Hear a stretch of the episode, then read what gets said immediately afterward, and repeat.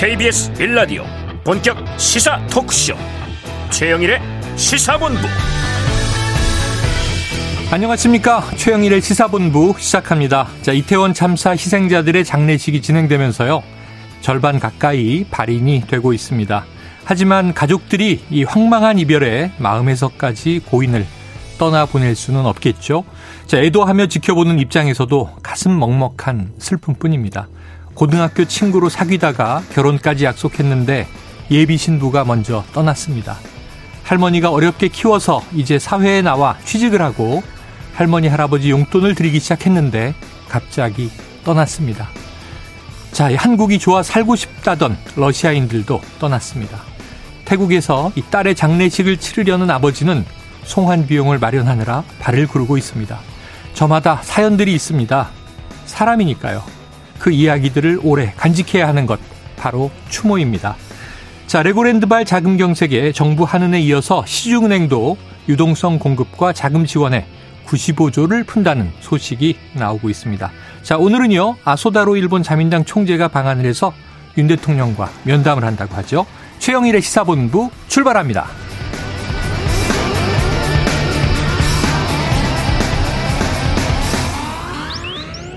네, 오늘 북한이 발사한 미사일이 북방 한계선을 넘어서 동해상에 낙탄했습니다. 울릉도에서는 공습경보가 울리기도 했는데요. 일부에서는 울릉도 주민에게 상황을 직접 들어보고요, 조한범 통일연구원 선임연구위원에게 자세한 분석을 들어보겠습니다. 이어서 오늘의 핵심 뉴스를 정리해드리는 한입뉴스, 그리고 사건본부도 준비가 돼 있습니다. 오늘 이 들으시면서 청취 의견 있으시면 문자로 의견 주시면 되겠습니다. 문자 샵 9730으로 자유롭게 보내주시고요. 짧은 문자 50원, 긴 문자 100원입니다. 많은 참여 부탁드립니다. 최영일의 시사본부 10분 인터뷰. 네, 오늘 오전 울릉도 지역에 공습경보가 발령됐습니다. 자, 울릉에서 40여 년 거주하신 주민 한 분을 연결해서 당시 상황을 들어보겠습니다. 추산 노을빛 펜션을 운영하시는 최말희 씨가 전화로 연결돼 있습니다. 최 선생님, 안녕하세요. 네, 안녕하세요. 네, 자, 많이 놀라셨을 것 같은데 이 사이렌이 울리던 당시에 어떤 일 하고 계셨습니까? 예, 저희는 이제 아침 시간이 지나서 이웃분들과 어르신들과 커피 한잔 하고 있었어요. 자, 아침 시간 지나고 오전에 커피 한잔을 하시다가 사이렌을 들으셨는데, 이 예, 울릉도 지역에서 사이렌이 울리는 경우가 혹시 간혹 있습니까? 없습니다. 없습니까? 예전에 뭐 민방위 훈련이라든지, 네네네, 예, 그런 건 있었지만 오늘처럼 이렇게 사이렌이 길게 울린다든가 이런 거 없습니다. 아, 전혀 없다. 뭐 이 민방위 때는 미리 다 예고하고 울리는 훈련이고요. 그렇죠. 저도 이 제 기억에 실제 상황입니다 하면서 울린 것은 인천 지역의 저 이웅평 대위가 미국이 몰고 넘어올 때니까 80년대인데요. 네. 자, 없다. 그럼 이 상황이 공습경보라는 것은 어떻게 전달받으셨거나 아셨습니까? 제가 이제 그 마당에 있었으니까 어르신들하고 이제 사이렌이 길게 울리니까, 네, 그 중에 제가 좀 젊으니까 이제 먼저 이제 파출소로 연락을 했죠. 아, 네네. 파출소에 연락을 하니까 글쎄요, 이게 뭔지 우리들은 안 울렸으니까 모른다고 하더라고요. 그래서 뭐 어떻게 된 건가 하고 다시금 북면 사무소로 연락을 했죠. 네네. 네, 연락을 하니까 뭐 자기들 또 뭐 울린 적이 없으니까 아마 도에서 울렸을 수도 있다, 이렇게 얘기를 했어요. 네네. 그래서 이거 좀 심상치 않다 싶어서 제가 빨리 들어가서 이제 TV를 들어봤어요. 네네네. TV를 트니까 딱 나오더라고요. 탄도 미사일이 동해상으로, 예, 우리 영해에, 예, 떨어졌다. 네네. 아, 그래요. 네, 그래서 이제 어르신들은 일단은 안으로, 집 안으로 들이보내고. 네네네. 네, 저희도 이제,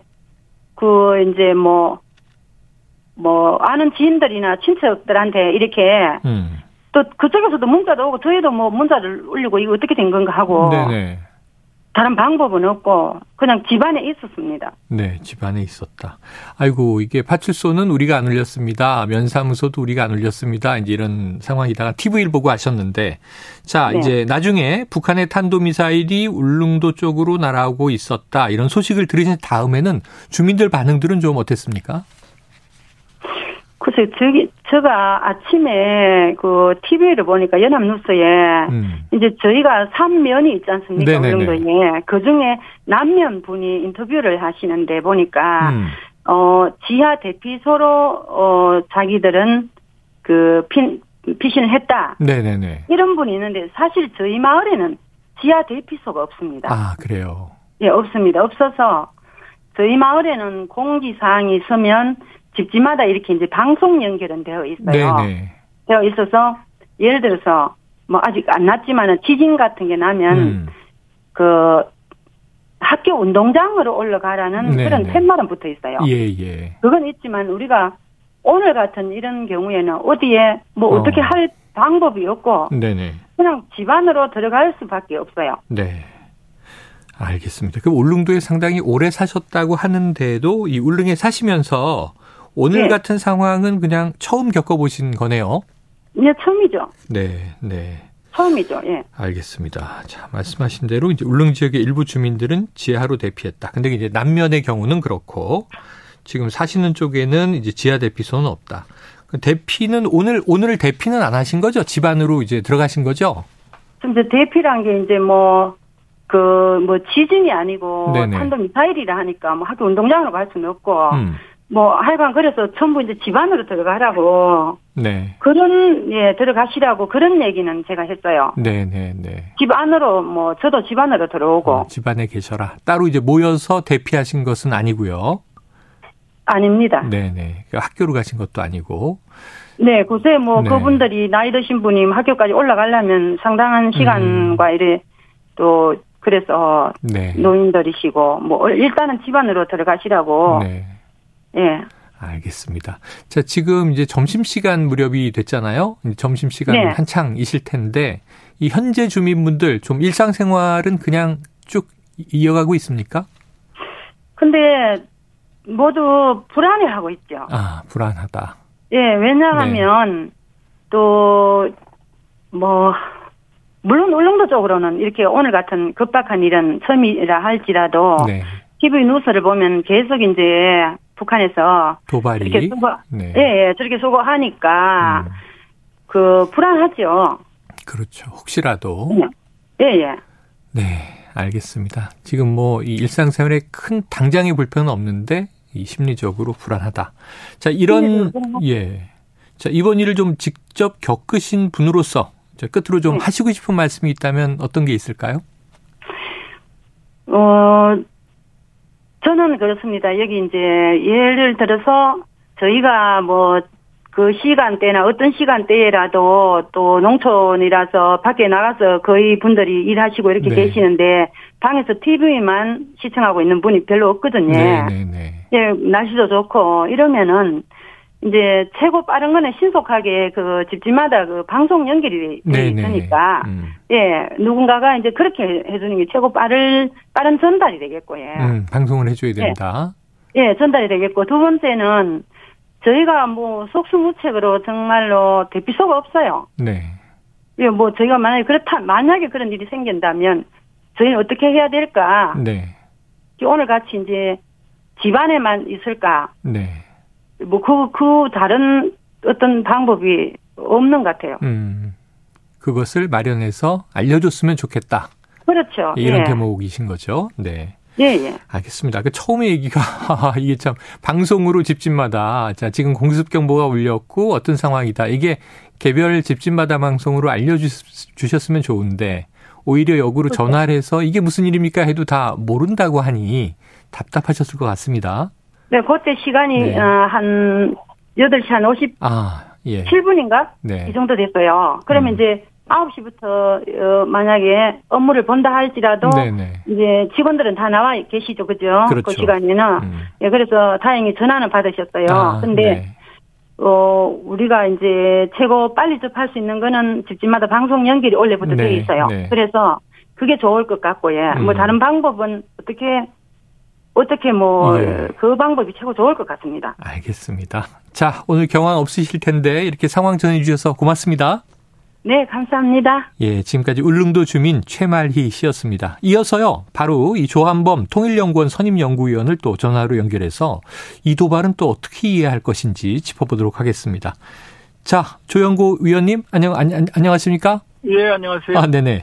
자, 이 합동참모본부에 따르면요, 북한이 동해상으로 미사일 3발을 포착했다, 이렇게 나왔는데, 자세한 내용을 좀 어떻게 확인하셨습니까? 예, 뭐, 저도 언론을 네. 확인할 수밖에 없는 거고요. 그러나 다만, 이 도발은 예견이 됐습니다. 아, 그렇습니까? 왜냐면, 지금까지, 북한이 한미연합훈련, 또 한미군 동향에 대해서 9월 이후에는 9월에 26일부터 한미연합훈련이 이제 본격적으로 재개됐거든요. 네네. 그 이후에는 계속해서 거의 한 번도 빠짐없이 그 한미 군사 동향에 대응을 해왔어요. 네네. 이건 뭐 전혀 없던 일입니다. 아하. 전혀 없던 일이고 따라서 이번 비질런트 스톰이라고 하는 대규모 네네. 북한이 위협을 느낄 만한 수준에 물론 원인은 북한이 제공했습니다만 네. 훈련이 있었고 또 그 전에 외무성 대변인이 한미가 이 훈련을 하면 보다 강화된 조치를 하겠다. 그리고 이제 박정천 당 군사위원회 부위원장. 또 서열로 보면 군 2위죠. 네. 이 사람이 나와서 끔찍한 대가를 치르게 하겠다고까지 얘기했거든요. 그러니까 도발은 예고됐었죠. 네. 그러나 이제 다만 그게 뭐냐.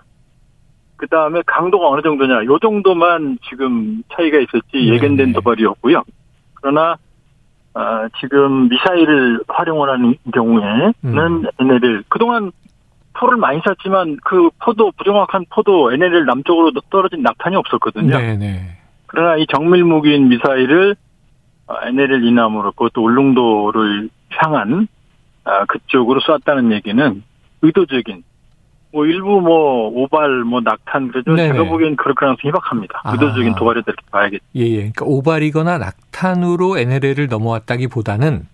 의도된 발사다 이렇게 보시는 거죠? 그동안 뭐 수백 발 미사일도 수십 발을 쐈는데 한 번도 나탄이 없었거든요.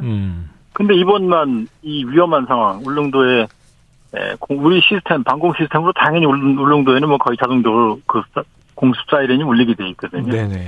그런 걸 알면서도 이렇게 했다는 얘기는 또 그렇게 정밀 무기를 저렇게 방향이 다르게 그 오발을 쏠 수는 없어요. 아, 그렇기 때문에 이건 의도된 도발이다. 계획된 도발이다. 이렇게 봐야겠죠. 알겠습니다. 자, 이게 서해, 뭐, 연평도, 이 지역은 우리가 가끔 좀 이제 악몽 같은, 뭐, 교전도 있었고요. 그리고 포탄이 날아온 적도 있었습니다. 그런데 동해는 그런 적이 없었던 것 같은데, 지금 울릉군 전역에 공습경보가 있었다고 하고, 저희가 조금 전에 40년 살아온 주민을 연결했는데, 처음 겪는 일이다. 이게 좀 이내 해제됐다곤 하지만, 동해상의 이 정도 위협은 이게 처음이었던 겁니까?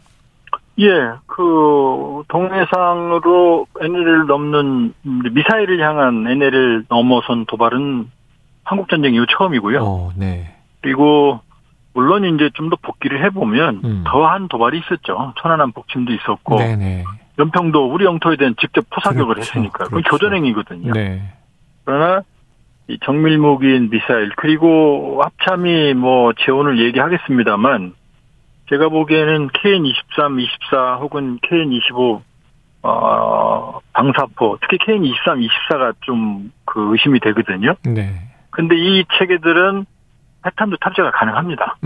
그리고 실제로 25일부터 9월, 10월 9일까지 김정은 위원장 참관하에 여기에 모의 핵탄두를 탑재를 해서 대한민국의 비행장, 항구, 그 다음에 군사기지를 공격하는 모의 훈련을 했어요. 네네. 그리고 그 내용을 공개했습니다. 문자 그대로. 그렇기 때문에 핵탄두 탐재가 가능한 것으로 추정이 되는, 추정입니다만, 네. 이거를 울릉도 쪽으로 쐈다는 얘기는 네. 대단히 고강도의 어떤 전략적인 의도를 담은 도발이다, 이렇게 봐야겠죠. 알겠습니다. 자, 이게 8시 55분 울릉 전역에 공습경보 사이렌이 발령됐고요. 이게 오전 9시 8분에 해제됐지만, 만일의 상황에 대비해서 공습경보는 계속 유지 중이라고 합니다. 합참은 NLL 이북 공해상에서 3발을 정밀 사격했다. 북미사일 대응해서 정밀 공대지 미사일 사격을 실시했다 해서 대응 또 이 사격이 있었던 것 같습니다. 우리 군의 경계태세가 2급으로 격상됐다고 하는데요. 어느 정도 이 수준입니까? 2급이면. 예, 지금 이제 상당히 그 평시보다 이제 고강도로 이제 격상을 한 거고 즉각적인 네. 대응이 이루어진 거고요. 따라서 지금은 사실 이 강대강 대치국면이 이번이 처음이 아니고요. 네. 9월 말부터 지금 한미가 연합훈련하면 북한이 대응하고. 전술핵 운용, 그다음에 레이건호 대진입하면 또 대응, 네. 그다음에 호국훈련하면 여기 또 대응, 네. 또 이번에 서해훈련하니까 여기 탄도미사일 대응, 이번에 빌런스톰 하니까 또 대응, 이런 네. 지금 상황을 가고 있거든요. 그러니까 양측이 계속해서 군사적 긴장을, 물론 모든 원인은 북측이 제공을 했고 또 우리는 정당한 훈련인데 북한은 다 9.19 군사합의를 위반하는 도발이거든요. 그런 차이는 있습니다만 네. 지금 양측이 군사적인 대응을 상호 높여가는 이런 티포태식의 상황이 지금 지속이 되고 있거든요. 네, 네. 그러니까 군사적 대응은 반드시 필요합니다. 강력한 억지를 통해서 북한의 도발을 일꺾는 건 중요한데, 그러나 이 상황을 계속해서 고강도로 대립군관을 네, 가지고 가야 되면 네. 남는 건 군사적 충돌밖에 없거든요. 그렇죠, 그렇죠. 그렇기 때문에 지금 빨리 군사적인 신뢰를 구축할 수 있는, 북한이 받든 안 받든 고위급 군사 대화도 재개해야 됩니다. 네. 군사적 대응과 함께 이 긴장 국면을 완화시키는 쪽으로 가야지, 지금 뭐 상호 지금 자신들의 군사적 얘기가 더 강하다, 이런 게 지금 충돌하고 있거든요. 특히 이제 북한은 합리적이라기보다는 자기들이 옳다는 맹신에 빠져서 지금 사실은 오판을 하고 있거든요. 네. 그렇기 때문에 뭐 군사적 대응은 적절합니다. 그러나 이 상황을 계속 가지고 가면 이 고비용 구조가, 왜냐하면 군사적 긴장의 피로감이나 그 비용은 사실은 우리가 더 크거든요. 네. 그렇기 때문에 지금은 좀 차분하게 군사적 대응과 함께 대화도 함께 모색을 해야 될 것 같습니다. 그래요. 그래서 우리가 늘 걱정하는 게 워낙 이 좁은 한반도다 보니까 교전이 우발적으로 발생해서 국지전으로 또 이게 이어지면 어떡하나 하는 이제 우려들이 있는 것이죠. 지금 말씀하신 대로 계속 강대강으로 가면 충돌밖에 남는 게 없다. 어떻게 이걸 좀 이제 다운시킬 것인가 고민을 좀 해야겠습니다. 알겠습니다. 자, 연구위원님 오늘 말씀 여기서 정리하겠습니다. 고맙습니다. 예, 고맙습니다. 예, 지금까지 조한범 통일연구원 선임연구위원이었습니다. 자, 오늘 점심시간 교통 상황을 듣고 계속 이어가도록 하겠습니다. 교통정보센터에 정현정 리포터 나와주세요.